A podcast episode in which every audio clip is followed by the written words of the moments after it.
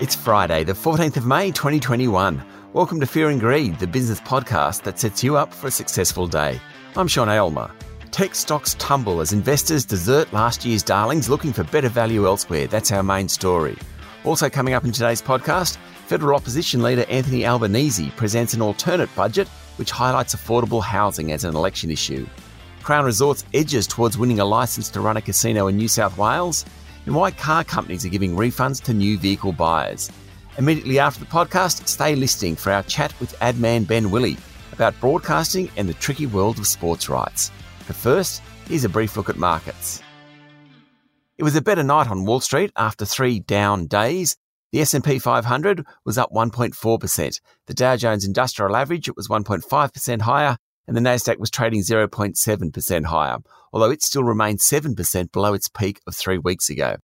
European markets were lower with London's FTSE down 0.6% and the Stoxx Europe 600 closing 0.2% lower. The S&P ASX 200 fell again yesterday, down 0.9% to 6,983 points. That's three negative sessions in a row after hitting a record high on Monday. The bourse is now back to where it was five weeks ago. Westpac and National Australia Bank went ex dividend and their share prices fell more than 2%. The big miners fell back as iron ore prices came off their record highs. BHP and Rio were both down 1% and Fortescue was off 3%. Aristocrat Leisure fell 3%, while Toll Road Group Transurban was off 2.7%. But again, the biggest falls came among the tech stocks. More of that shortly. Oil prices fell overnight after concerns over shortages in the US receded. Gold prices were down over the past 24 hours, which is a bit surprising. The precious metal is broadly seen as an inflationary hedge, meaning that if inflation rises, then so too does gold much higher than forecast inflation in the US on Wednesday night, all things being equal, should have sent gold prices higher. The Aussie dollar is trading at 77.3 US cents. It fell yesterday after the US inflation figures sent the greenback higher. Technology stocks have tumbled around the globe this week, aided by surprisingly strong inflation figures in the US, which triggered fears of interest rate hikes.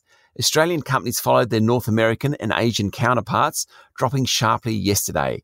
Accounting software group Xero fell 13% and is now down 20% for the past month. That was after disappointing investors about growth prospects. Buy now, pay later group Afterpay fell more than 5% yesterday and is off by one third during the past four weeks. Competitor Zipco hasn't done much better. Overall, the S&P ASX All Technology Index is down 14% since the middle of April. Why the ferocious sell-off? Well, each stock has its own ecosystem, but above all that is fear of inflation. Remember, share prices are a reflection of expected future earnings. If price rises persist, central banks around the world will lift interest rates, and that could cool the economies. That's not good for future earnings. Obviously, that hits all companies. But in the case of tech stocks, it's particularly damaging because of what happened last year and early this year. On Wall Street, across Europe and Asia, and in Australia, tech indices hit record levels early in 2021. That's because COVID 19 accelerated growth in the use of technology by years. Things such as Zoom calls at home were supposed to gradually increase over the next five to 10 years. Instead, it happened almost instantly in 2020. So, Tech stocks surged on that early adoption, but the world is getting back to normal. Where's the next surge in growth coming from for the tech stocks? Suddenly, based on future earnings growth, the tech stocks don't look anywhere near as attractive as many other companies, whose future earnings now look much brighter, given the rollout of vaccinations and economic rebound. Over the long term, quality technology stocks, like any quality stock, will do well. But whereas picking almost anything in that sector would work 12 months ago, investing in tech stocks is much tougher today. In a moment, the rest of the news you need to know this morning. In overseas news, the conflict in Gaza and Israel is escalating, with US President Joe Biden now involved in diplomatic efforts to end the violence. Hundreds of rockets have flown over the region in the past 48 hours, and a United Nations Security Council meeting has been requested for later tonight. Skirmishes in mixed neighbourhoods in Israel have also broken out. At least 87 people have been killed so far, including 18 children, in just four days. Bloomberg is reporting that Colonial Pipeline, that's the 5,500 mile pipeline in the US that was hacked, cutting fuel supplies along the East Coast, paid a $5 million ransom to the hackers to get fuel flowing again. The report says the company paid the ransom in untraceable cryptocurrency, but the decrypting tool provided was too slow, so they paid the money and got nothing for it. Last night, fuel started to flow again after Colonial rebooted its own system using backup software. And Elon Musk, head of Tesla, said the electric vehicle manufacturer wouldn't, would not, accept Bitcoin to purchase cars, blaming the large amount of energy used in the process of managing Bitcoin. It was quite a reversal given just five weeks ago, he announced with much fanfare that buyers could use Bitcoin. It sent the cryptocurrency down more than 10% to as low as 46,000 US dollars a unit, though it has come back a bit. The currency was also hurt by higher than expected inflation figures. Over the past month, the value of Bitcoin is down 23%. Locally, the federal opposition provided its response to the government's budget last night. With an election probably less than a year away, it was Anthony Albanese's chance to provide his view of the future. The centrepiece of his budget was a $10 billion future fund to build 30,000 low cost houses. It also included money for apprenticeships in the clean energy sector and criminalisation of wage theft. As much as anything, Mr. Albanese's speech set out some of the issues the next election will be fought over affordable housing, jobs, aged care, equality for women, and taxation. Federal Treasurer Josh Frydenberg said the assumption in the federal budget on Tuesday night that all Australians would have access to a vaccine by the end of the year was just that an assumption. It wasn't policy. So far, close to 3 million jabs have been administered. Meanwhile, there were no new cases of community transmitted COVID 19 across the nation yesterday. Western Australian Premier Mark McGowan eased restrictions in his state, which have been in place for the past fortnight. The federal government is expected to announce a plan to build a gas fired power station in the Hunter Valley early next week. According to planning documents, the plant will run on both gas and diesel, making it pretty carbon intensive. But if hydrogen technology becomes available, it will be able to adapt. It's expected to cost $610 million and come online by the end of 2023. Hmm, it's a tricky dance matching future energy needs and supply, but a whole new plant? Crown Resorts, which is under takeover offer, got some good news yesterday, taking a step closer to gaining a license to operate in New South Wales. It's made commitments to the state's independent liquor and gaming authority, which include paying a portion of the costs of Commissioner Patricia Bergin's inquiry into the gaming company last year, paying a casino supervision levy, abandoning all international junket partnerships, adopting a cashless gaming model, and phasing out indoor smoking, according to media reports.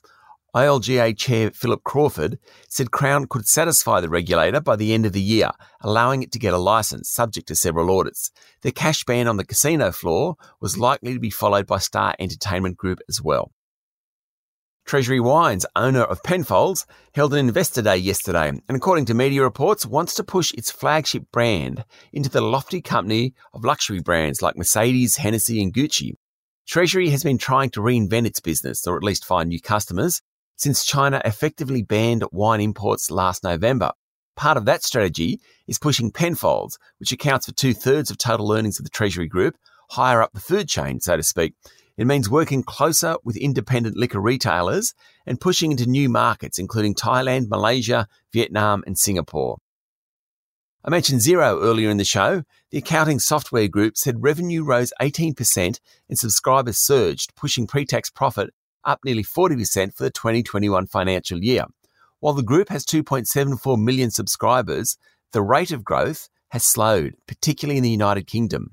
Boss Steve Vamos was upbeat about the group's prospects, saying small business would drive economic growth. Xero is a top 25 company worth more than $17 billion, but its share price yesterday was hammered, down 13%.